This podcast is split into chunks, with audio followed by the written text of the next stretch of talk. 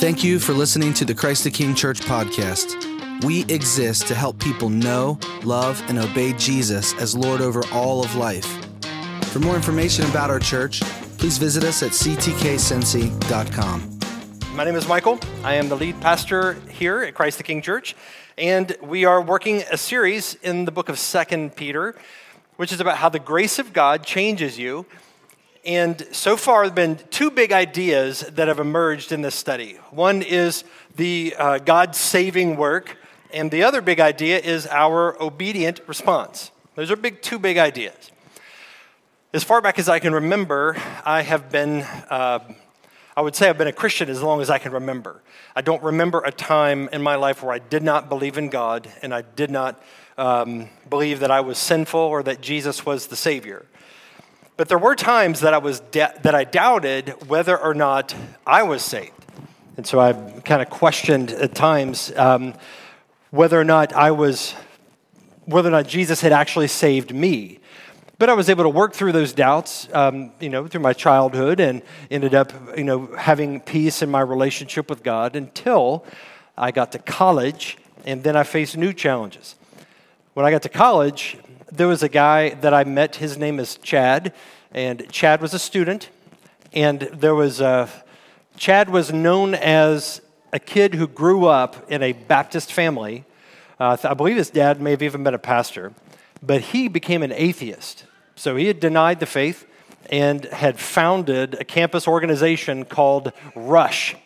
And RUSH stood for Rationalists United for Secular Humanism which is why they called it Rush, because the other one's a mouthful. But that was, that was Chad. And I thought, well, um, I want to share the gospel with this guy. And so I, I just thought, I want, to, I want to track this guy down and set up a time to meet with him and tell him about Jesus.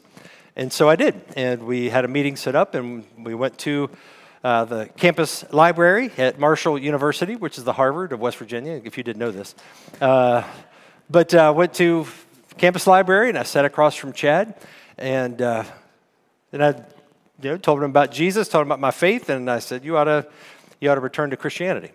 And then Chad shared his objections to Christianity with me, and destroyed everything that I had said, and I was helpless. I mean, he really shredded me. I, I had no answer for the things that he had to say, and it was it was really uh, it was really trying because those things started to eat at me. And you combine that with some of the professors that I had that they were like piranha. You know, they were just like they loved to feed on the weak faith of young Christians and to get them to deny the faith. And they were very effective at what they did, and they had that effect on me. So it, it triggered a crisis of faith where I started to, to question everything. Question God, question whether or not I was a Christian, um, question the Bible, question the whole foundation to the point where I, if it weren't for the people in my life that I really cherished, I would, that those are the things that really kept me from just walking away altogether. And I, that I reached a, a crisis point, a low point. Um, this, this doubt went on for several years while I was in college.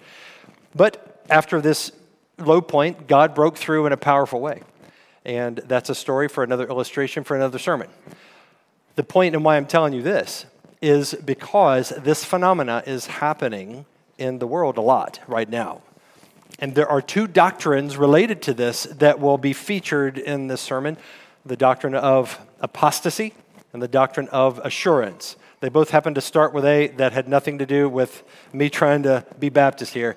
Um, it's just, those are just the two doctrines. So you've got apostasy and assurance.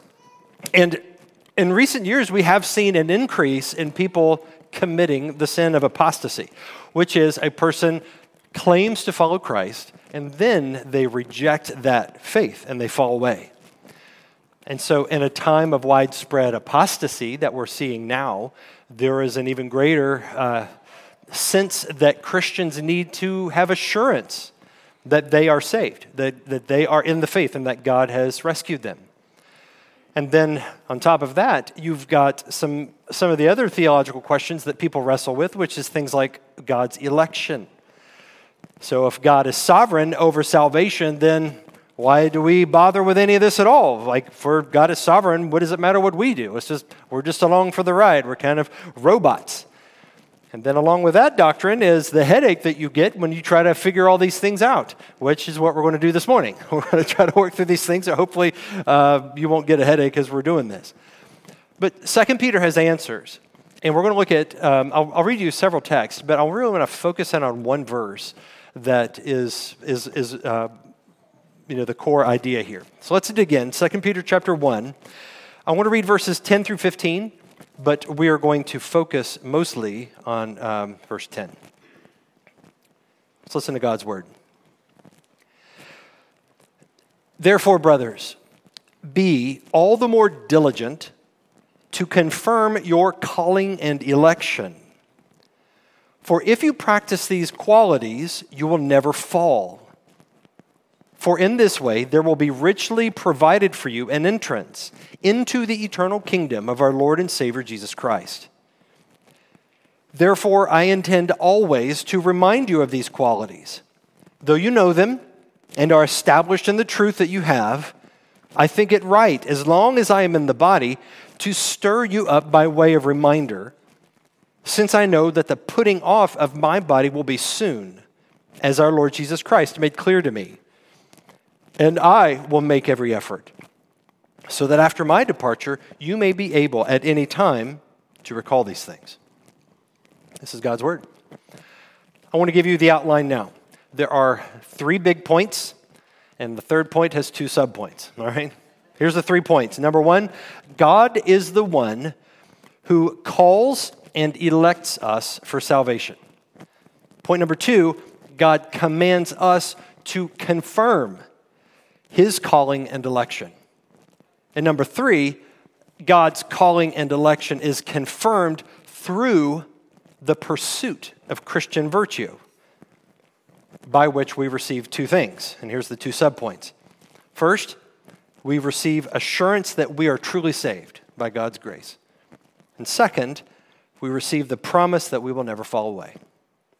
That's the outline, and now we'll, we'll go through this one at a time. Big picture, first point God is the one who calls and elects us for salvation. So let's look at verse 10, and I've just moved the words around here to visualize the point. Therefore, brothers, be all the more diligent to confirm your calling and election. For if you practice these qualities, you will never fall. Two words there that I highlighted for you calling and election. And we talked about calling a couple of weeks ago, if you recall. Calling is, is uh, the theologians would refer to this as an effectual call. So it's not just an invitation, but it is something that is a certainty. It is something that will certainly happen because God's call will not be denied. So an example of this is uh, Romans 11 29 which said, For the gifts and calling, same Greek word there, the gifts and calling of God are irrevocable. Irrevocable if you're a hillbilly like me, but irrevocable if you're sophisticated. But either way, the gifts and calling of God cannot be revoked. These are things that are certain, that will for sure happen. So it is, it is kind of like I gave you the illustration that God, or, or that Jesus called out to Lazarus and the calling of Lazarus' name outside of his tomb uh, resurrected him, revived him. It, it brought him back to life. And Lazarus was not choosing whether or not to be resurrected. It just happened because Jesus called him, and that Jesus' calling was effective. So it is an effectual call. Now, the second word, the word election, um, this word means choice. So I, I looked it up in my dictionary, and it just means to choose. So, what you would think. Now, in our usage, typically, we, we are the ones who elect. So, when we speak of an election, if you say the election, we know that in November we're going to have an election, and that means we, the people, will collectively tally up our votes and choose a president, you know, senators, House representatives, and so forth. We choose, and that is our election. So we are the subject, and the object is the ones the one that we elect or the people we elect. Now, in the Bible's usage, typically it's the exact opposite. So, in the Bible, God is always the subject, He is the one choosing, He is the one electing, and God elects a people by His choice. So, Jesus said, I came to seek and to save the lost. So Jesus is the one who seeks, Jesus is the one who saves, because he is the one who is the active one. He is, he is uh, applying the election of God to a people by saving them. And so as I thought about election, there was another, I, I thought about what this, you know, the definition of the word, and one of the possible definitions was to select. And I thought, well, that you just added an S. You know, you take elect and add an S to it. Like, what does that, what does that even mean? Um, so, what does it mean to select, and why do we say elect, and why do we not say select? And so I asked Wade about this. I was like, Wade, uh, he was like passing by my office on the way back from the bathroom or something. I'm like, hey, wait, hold on. Um, what do you think is the difference between elect and select? And he was like, well, I, they seem to mean the same thing. Um, I was like, that's what I was thinking. And then he went back to his office, and then he kind of yelled back, Oh, and it also means like something, you know, exclusive or premium or a higher quality is a select. And I was like, Oh, that's interesting. So as I thought about that, we, I don't, this is not, this is the way that we use the words. So uh, this is not a, a Greek thing. I'm just saying, like, this is an important distinction in the way that we use the English word election and why we don't usually speak of selection. Selection implies something of a premium quality. So let's say um, you're broke, but you go to Kroger and you need to buy some groceries, so you, uh, you buy the Kroger brand, you buy the cheap brand. But let's say you just got your income tax refund and you're feeling a little uh, elite. so you want to buy, you know, the nicer ice cream, and then you go and look at the ice cream. It's like, well, there's the cheap Kroger ice cream, but there's also private selection. It's called private selection because it's the premium brand, meaning this ice cream is better than the other. Now, it's not just the ice cream that you happen to choose. It's the ice cream that is the select ice cream, and the fact that you select it means it is a little bit higher grade.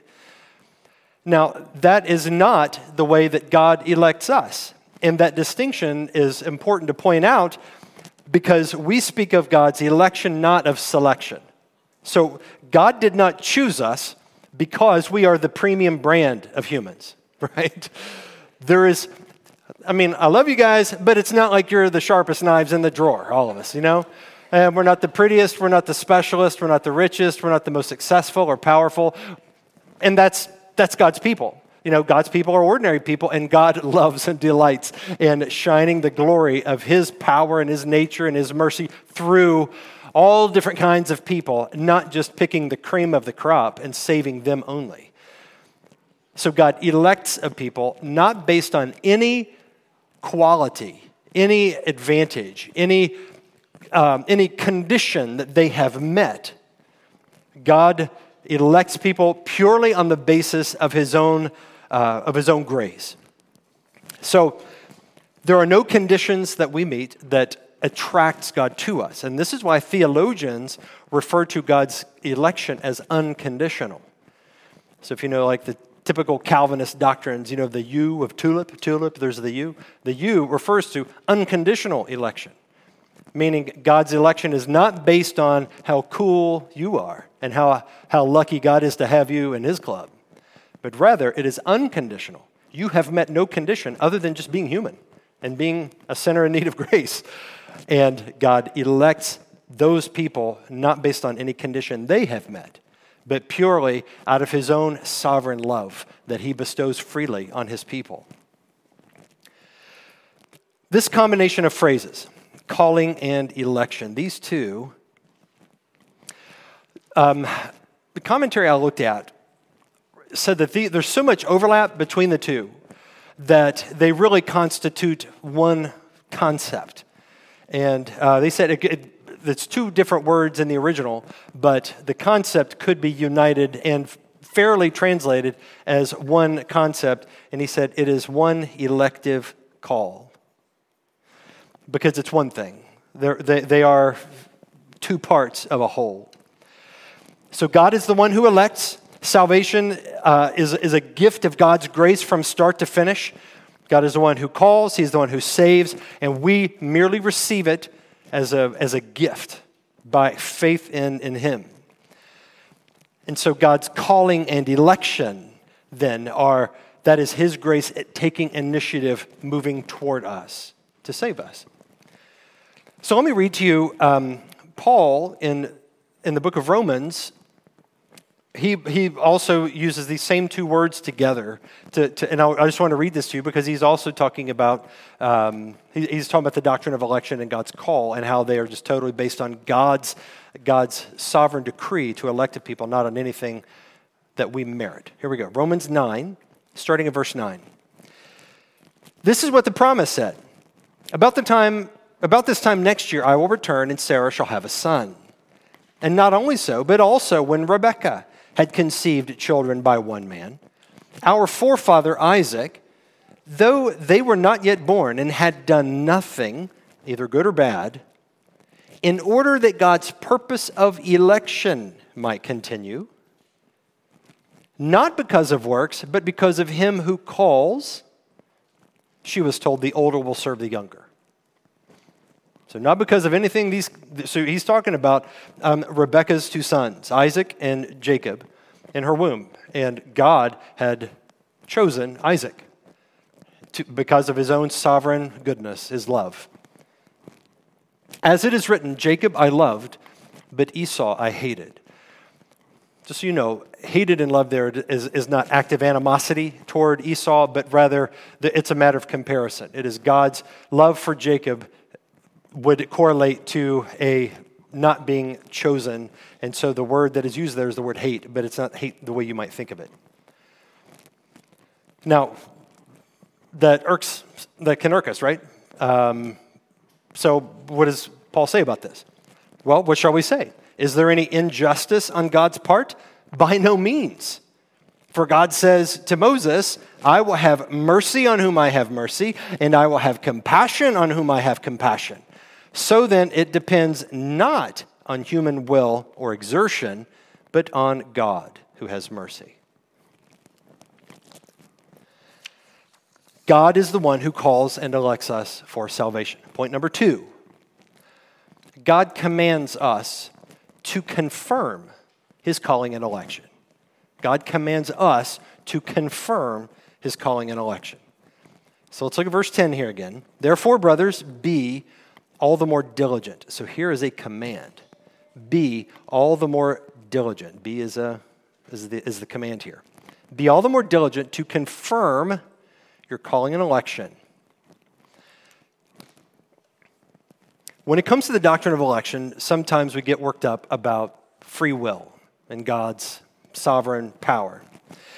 And the frequent concern in this is that it can feel to us as though it denies human agency.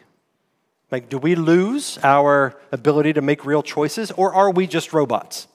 Are we just sort of subject to God and God's telling us what to do, and we don't really make real choices? We're just robots. You know, we have no will, we have, we're just sort of along for the ride. And that isn't what the Bible teaches. The doctrine of election doesn't turn us into robots. Because, in fact, in this very text that is speaking of God's calling and election, which is God's sovereign decree, there is a command for us to choose to confirm it. So we are involved in this, but we're not involved in the in the who gets elected and who isn't get elected, but we those who are who are Christians, it is our duty, and we it is a duty, it's a command. We have a, a responsibility to confirm it. And there's a way that we'll get into about how we confirm it. But I just want you to see that there's, we're not turned into robots. We're not turned into just sort of mindless, um, everything is just predetermined and we don't really have anything at all to, to benefit here. Um, or, or, or, we're just, we don't have anything to, to choose, but rather it's like we're, we're, God appeals to our, our will and tells us to make a choice to confirm it. So we're not, the part that we play is not the electing part, it is the confirming part. And the thing I want us to, to really receive here is that this, the doctrine of election is not this egg headed doctrine that seminary professors use in some obscure text in the Bible to stump the students.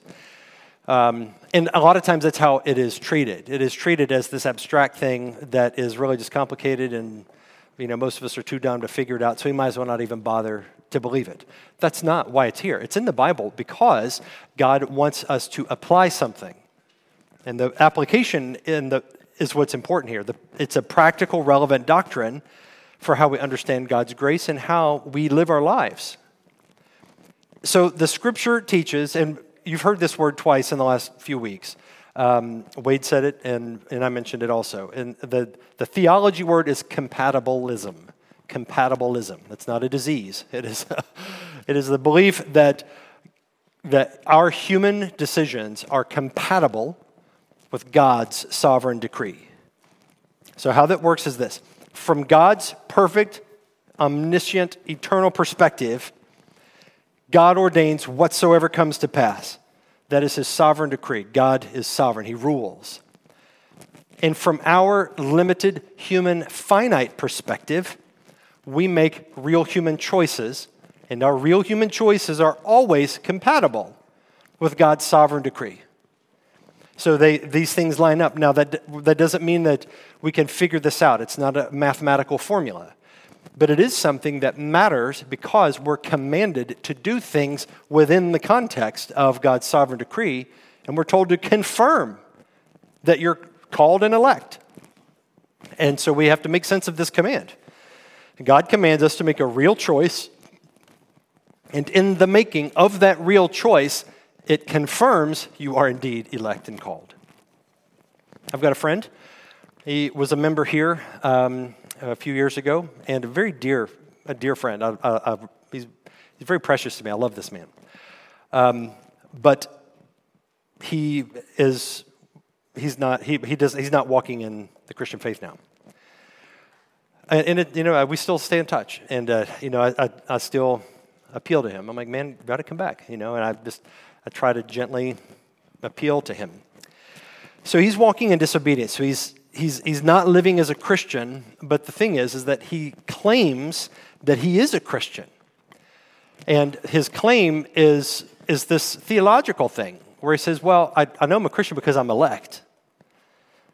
And so the theology that he knows is now the excuse that he uses to justify his sin. So he, he says, like, because I'm elect, I'm free to disobey God. and but it doesn't matter if I disobey because I'm elect. It's like this that is the most obnoxious kind of determinism that we should despise it. That is like that is not that is not the, the way that scripture presents it. The scripture presents it is like you have real volition to make real choices and you must make them.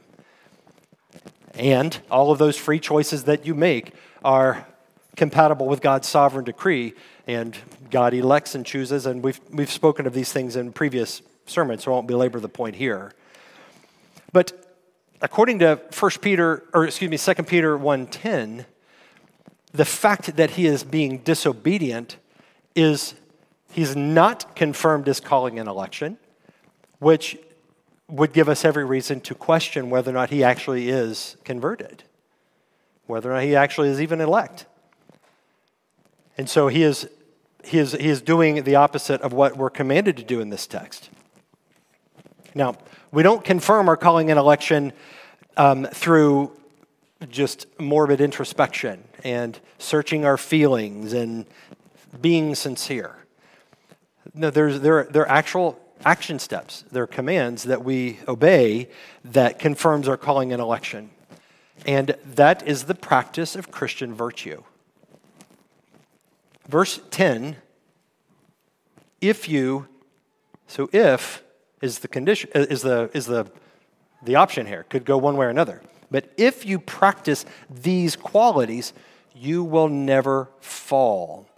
And by fall, that is like a falling away, like a committing of apostasy. So, what are these qualities here? What are the qualities he's talking about? Well, if you were here last week, you heard Wade preach on them because it was the text just before the one that we're looking at today. So let's go back and read, read the text that Wade preached on last week.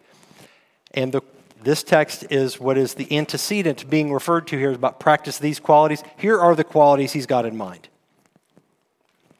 2 Peter 1 5 through 7. For this very reason, here's an effort thing again make every effort, so it's a command, for you to do something, for you to exercise your power of choice. So make every effort to supplement your faith with virtue. So here's your faith, that is what saves you. You're saved by, by grace alone, through faith alone, in Christ alone. So that's what saves you. Now you take that faith and you supplement it, you add to it. What, do you, what, do, what, do you, what are you adding to the faith? Well, the faith is what saves you, but you add these other things to the faith. You supplement your faith with virtue, and virtue with knowledge, and knowledge with self control, and self control with steadfastness, and steadfastness with godliness, and godliness with brotherly affection, and brotherly affection with love. Those are the things that we're told to put into practice.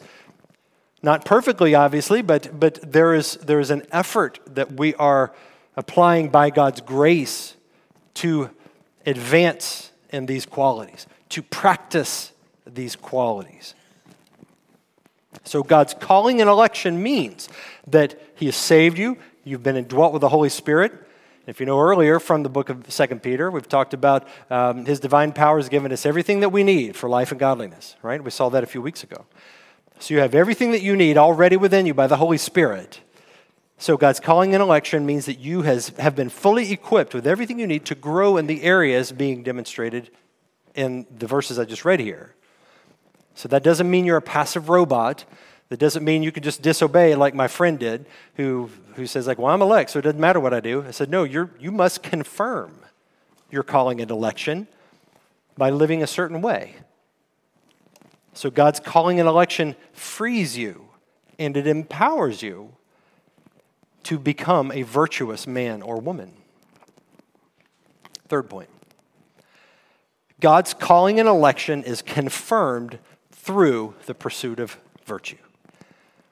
God's calling and election is confirmed through the pursuit of Christian virtue. So I told you in the introduction that there's two subpoints on this point. And here's the first one. Your calling and election is confirmed with a promise that you'll never fall away. So we already read that once. But let's look at it, let's look at it again. Therefore, brothers, be all the more diligent to confirm your calling and election, for if you practice these qualities, you'll never fall. There's your promise. But he goes on to say, For in this way, in what way? Well, it's in the practicing of these qualities, which if we do them, we'll never fall. In that way, there will be, here's another promise, there will be richly provided for you an entrance into the eternal kingdom of our Lord and Savior Jesus Christ. So, true Christians who confirm their calling and election through the pursuit of virtue, the pursuit of godliness, you'll never fall away. You need not fear that you'll, you'll fall away. That, we, we don't want to fear that in recent years, we have seen a rise in famous Christians committing apostasy. And so, what I mean is, like, they openly reject the Christian faith. And it's happened enough times to where you can see a pattern. Um, you know, th- these things tend to always go a certain way. And one of the things that I've noticed is that when they tell their story, often it is they are presented in a positive light. They present themselves in a positive light. So it's either they're the hero that arrived at a conclusion or they're the victim that's running away from, you know, some oppression. So in the hero version, there's like, you know, I, I set out on a noble quest to find the truth. And I looked for truth, and I have discovered in my, in my wisdom and experience, my search for truth, that Christianity is false and God isn't real and all those things. Um, another hero version is like, you know, I've, I set out to break free from the oppressive Christian religion. And so they're heroic. Now, the other version is the victim version, which is, you know, uh, I've been hurt by the church. And the church has, has hurt me, and because I've been hurt, then I know that it can't be true. Or another version of the victim is like, um, I just can't handle the hypocrisy. Christians are just such hypocrites. I can't handle the hypocrisy anymore. And so I've just determined that Christianity is false in both cases, they are applying a veneer to really a very simple issue, and that is they don't want to give up their sin. There is a sin underneath that veneer that they're accounting for, but they want to give it a good face. And if they're walking away from Christians, then they are slapping Christians in the face. Perhaps friends and family members and church members that knew them and loved them. And so they have to justify it somehow. And the way they justify it is to, you know, either they're a hero that's escaping something terrible or they're a victim that's running from oppression. But underneath it all, I mean, and a lot of times, you know, if you look under the hood of the story, uh, a lot of times what emerges after that is there's some adultery, there's some affair, there's some, uh, they have some desire to affirm like a homosexuality or something like that. They want to escape the pressure of the world that they don't want to be called a bigot or they don't want to be, you know, it's like they are pressured into that decision and they're trying to escape that. So they, that, they're, they're making it sound good when really they're just they're running from trouble.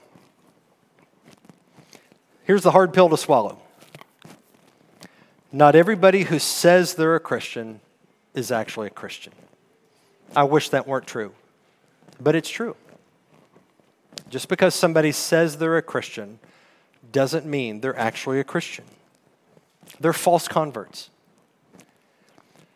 And if there were no such thing as false converts, then why would God bother to command us to confirm our calling and election? There will always be fake Christians.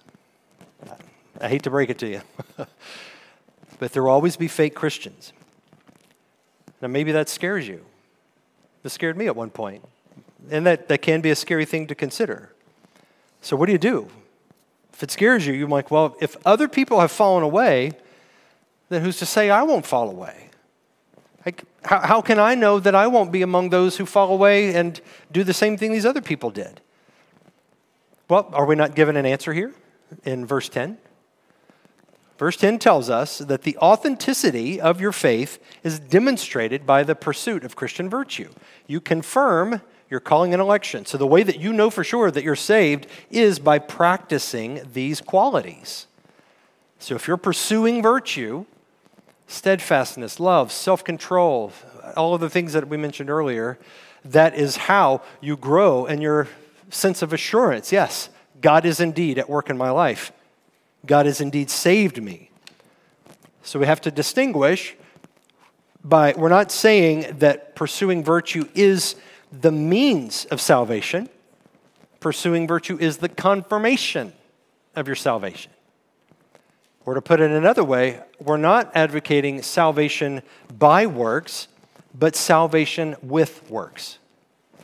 But in every case, true Christianity will be affirmed by the pursuit of virtue. There's going to be some evidence, there's going to be a life of obedience and godliness that you're pursuing. And that includes the promise that if you practice these qualities, here's the if, if you practice these qualities, you will never fall. That is a promise. Well, I missed it. That is a promise. You will never fall if you practice those qualities. You will never fall. That is a promise. Second subpoint the confirmation of your calling and election comes with the assurance that you are truly saved. The assurance. So, God's elective call is what determines ultimately whether or not you are saved. God does all the work. It is not based on anything that you do, it is all the work of God. Jesus accomplished it all for you, Jesus paid it all. And you confirm that that work is indeed true of you and, and active in your life through the pursuit of virtue, which you inwardly experience as assurance. So, assurance, a person who is assurance is a person who is calmly confident that, yes, I am in the Lord. I am his child. And I believe that he has saved me. That's, that, that is the experience of assurance. So, the objective reality of your salvation is God's calling and election. He is the one that has done it. You are saved by grace alone, through faith alone, in Christ alone. That's the objective reality. Your subjective experience of that, your subjective confidence in your salvation, is received and acknowledged through the pursuit of virtue. So it's not up to you to just sort of look inward and like, yeah, I believe pretty hard. I'm really believing. And then now I know that I'm truly saved. You know, in fact, there's something I we used to do that I regret. I used to be on staff with Cru, so it was a college ministry, and we were trained, and we did this for a while when I was on staff with them. The training would tell us that after a person would, you know, you go through the four spiritual laws or the Know God Personally booklet with them, then if they pray to receive Christ, then immediately the next thing that you do, like you follow up, and within a couple days at, most, you try to get right back after them, and then you start hammering home assurance of salvation. And so you go through, you know, First John, some different lessons in it. And what you do is you try to get them to, it's like you just tell them right away, you're, you definitely are saved, without a doubt. And what that does is that conditions them to think, because I read your booklet, I liked what I read at the end, and I prayed the little prayer at the end. Therefore, I know with utter surety that I am saved. And that's not what the Bible tells us to do. That Bible doesn't tell us confirm your calling and election through praying the little prayer and feeling good about it. No, it is actually through the pursuit of godliness. And so, like, the way that you confirm that you're saved is not, I remember praying, and I've really felt sincere about it. In fact, when we sang, I had my hand up in the air. I mean, kind of, kind of a little bit because I didn't want to be weird, but I had my hand up a little bit. That's how I really know that, that I meant it whenever I, whenever I prayed at youth camp.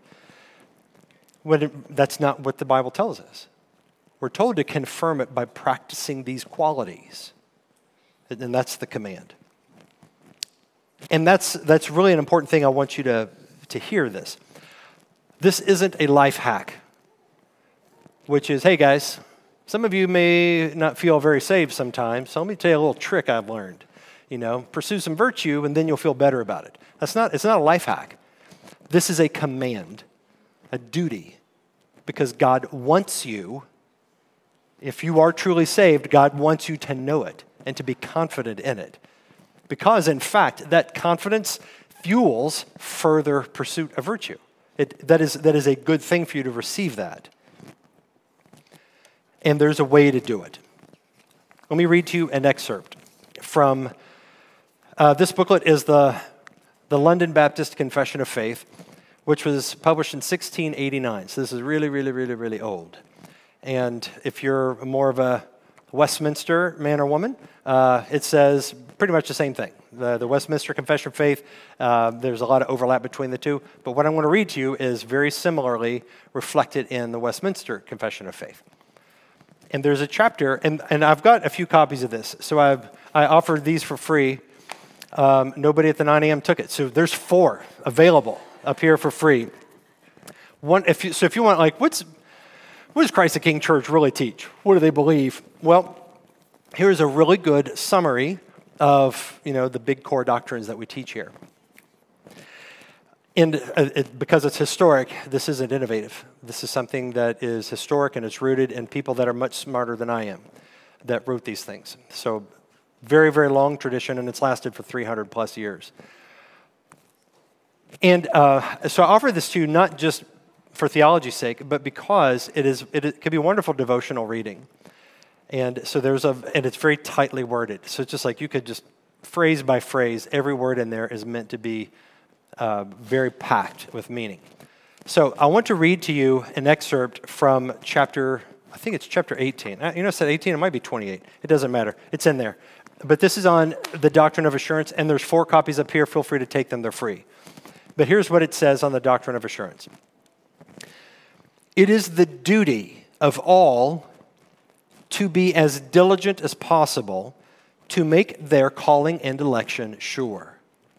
In this way, their hearts may be enlarged in peace and joy in the Holy Spirit, in love and thankfulness to God, and in strength and cheerfulness in the duties of obedience. These effects are the natural fruits of this assurance. Thus, it does not at all encourage believers to be negligent. And I love what he says there at, at the very beginning of this. It is the duty of all. So, just like we saw here, it's a command. So, it's not a life hack, it's not a suggestion. This is something you're commanded to do because it is for your good. And the more assured you are, truly assured, then these other benefits flow out of that. Your heart is enlarged. You have peace and joy in the Spirit. You have love and thankfulness to God, strength and cheerfulness, and the duty of obedience. I mean, those are wonderful things. Those are blessings that God wants you to enjoy. Those come, those come you know, largely as the fruit of assurance. So I want to wrap up um, with three exhortations to different kinds of people here today. And there are three different kinds of people that I want to speak to. Um, and the third kind, there are three different versions. So again, it's a, I want to make the outline clear here so you, so you can track with me. So I want to speak to non Christians. I want to speak to Christians that have assurance that we're talking about, and Christians that do not have assurance. And there's different reasons for that. And that's what I want to speak to. And this will just take a minute. So, non Christians. If you're here today and you don't know Jesus as your Savior and Lord, hear this from the bottom of my heart. All the Christians in this room are delighted that you're here. And we want you to know the saving grace of Jesus Christ. And so that is, that, that, that is truly, um, we want you to know Jesus. We want you to, to receive his grace and for your life to be changed. If you were tripped up by these big concepts of doctrine of election and predestination and that sort of thing, there's, that is never meant to be a that's not meant to be something you have to figure out. Because, like a lot of us, it's like it's, it's difficult. They, you don't have to figure that out to receive the grace of Jesus. To receive the grace of Jesus, you repent of your sin and you believe, and you call it Jesus, save me, I'm a sinner. That's all you got to do. Um, and then God will produce all the other things in your life. But just to hear that, like, we want you to know Christ, to be saved, and for then your life to be changed. And I would be happy to speak with you. Any other pastor, anybody like Wade that led music earlier, we'd be, be happy to speak with you about that. Second group are Christians that have assurance.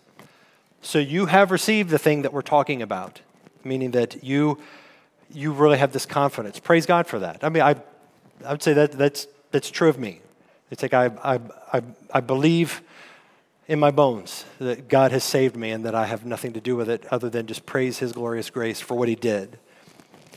So if you are confident in your salvation and that's been confirmed in your life, then um, be thankful for that and let it humble you and not make you proud.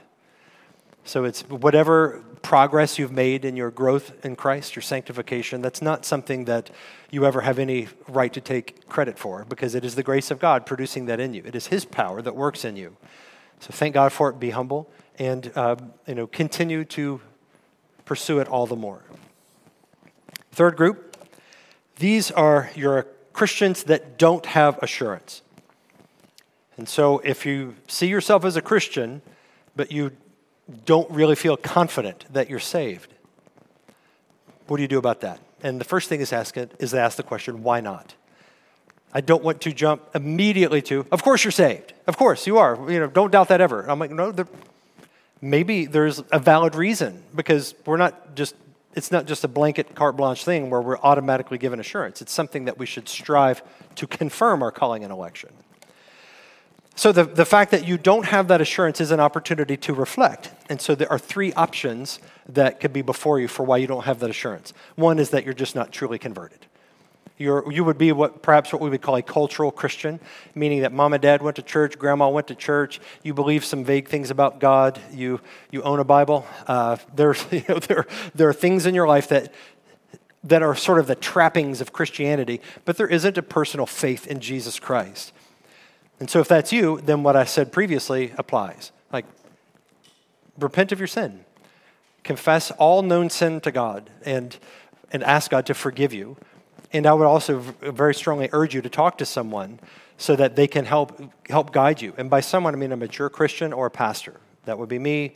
Uh, that'd be uh, you know staff or uh, Eric is the other elder here. you could speak to one of us, but we would be delighted to speak with you about that. So you're not truly converted. The second option is that you're converted, but you're disobedient. And so God has truly saved you, but you don't feel that sense of confidence that you're saved.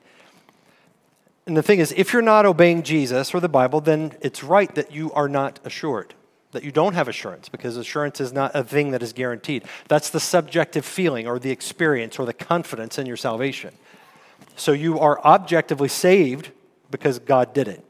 But subjectively, it's a, it's a matter of debate because you just don't have that confidence. I want to read you a text here, and this is the last one that we'll read. This is one verse prior to the one we started in. So we've been reading verse 10 this whole time. If you back up one verse, remember he said, practice these qualities. If you practice these qualities, you'll never fall. Well, here's what he says also before that Whoever lacks these qualities is so nearsighted that he is blind, having forgotten that he was cleansed from his former sins.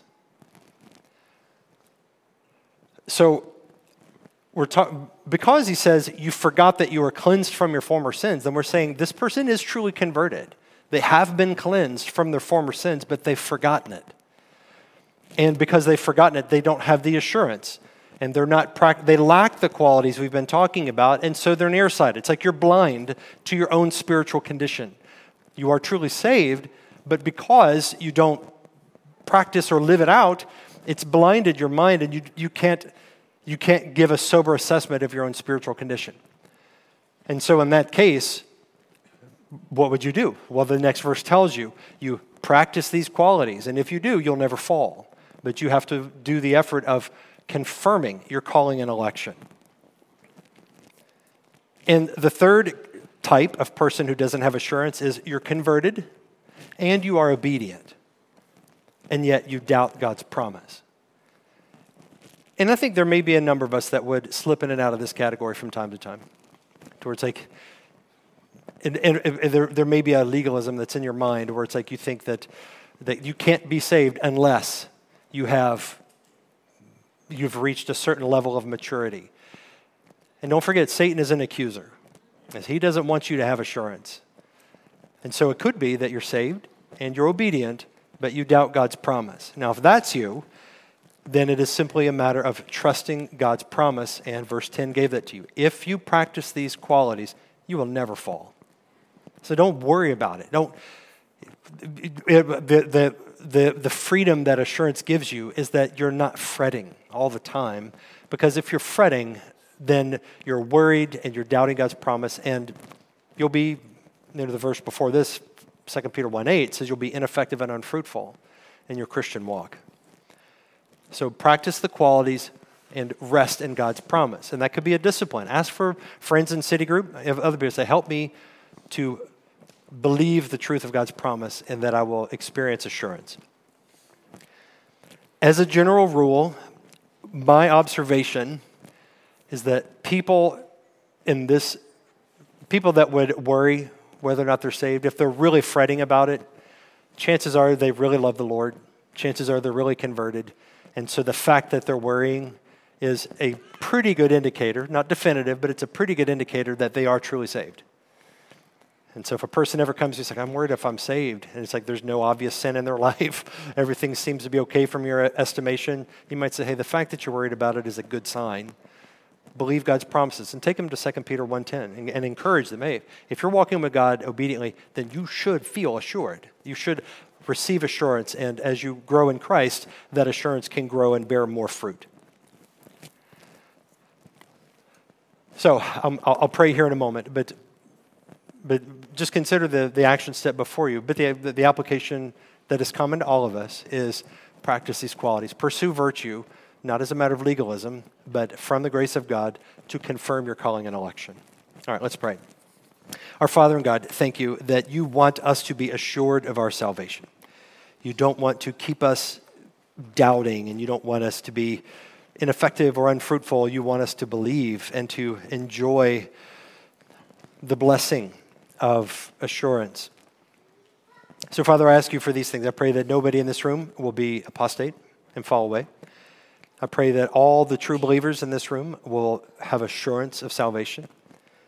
And I pray for all here that are not believers or if they're uncertain, Lord, that you will bring them to repentance and faith in Christ and that they will demonstrate that by confirming their call and election, calling and election and they will grow. And so thank you, God, that you are a good and gracious and merciful God who brings this about in our lives. Help us to believe these promises, we pray, in the name of the Father, and the Son, and the Holy Spirit. Amen.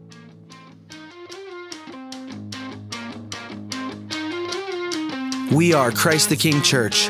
For more information about our church, please visit us at ctkcincy.com.